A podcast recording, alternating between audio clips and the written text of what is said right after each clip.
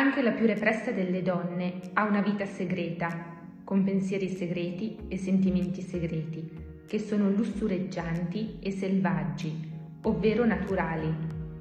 Anche la più prigioniera delle donne custodisce il posto dell'io selvaggio, perché intuitivamente sa che un giorno ci sarà una feritoia, un'apertura, una possibilità e vi si butterà per fuggire. Clarissa Pincola Estes L'intuito è il tesoro della nostra psiche, è la donna selvaggia che vive in ciascuna di noi, l'archetipo della nostra vita creativa.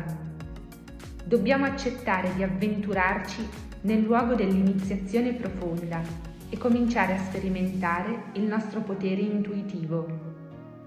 Impariamo a sviluppare la nostra sensibilità basandoci sulla nostra intuizione interiore.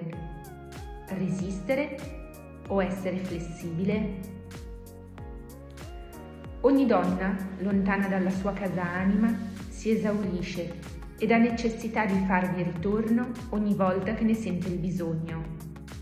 Cosa succede se perdiamo le nostre idee?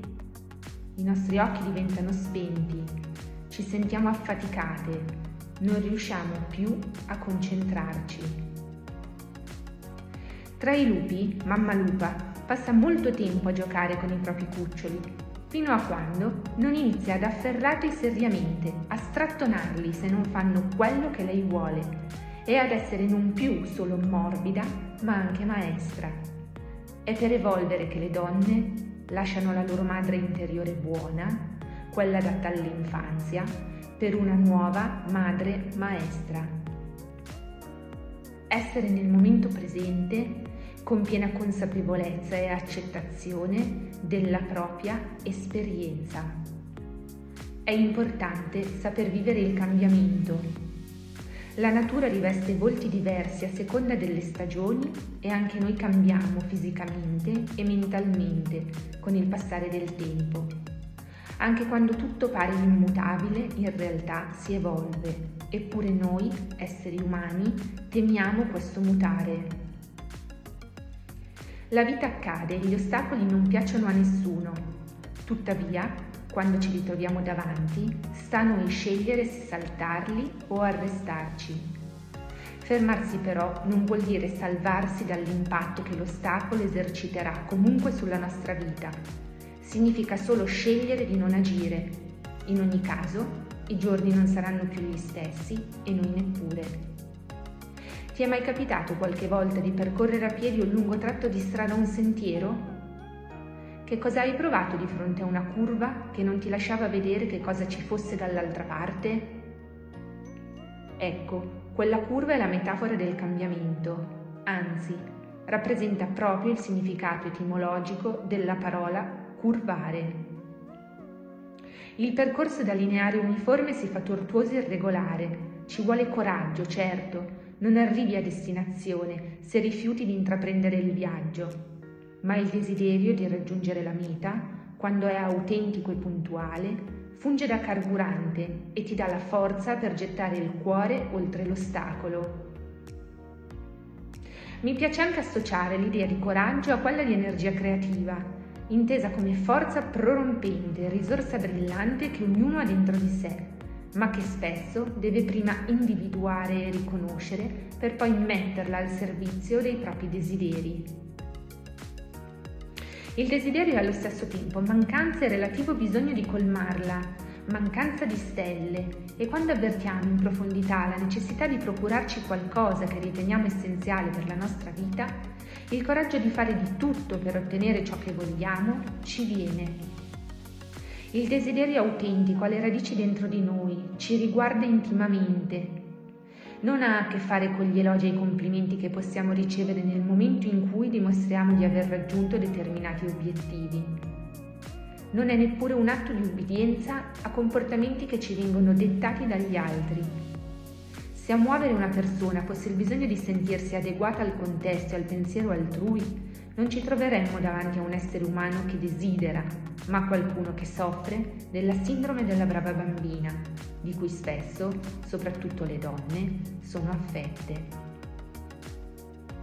L'unico obiettivo davvero perseguibile è la continua crescita personale, il miglioramento di sé, che non si misura in termini di prestigio, fama o agiatezza economica, ma di intima soddisfazione.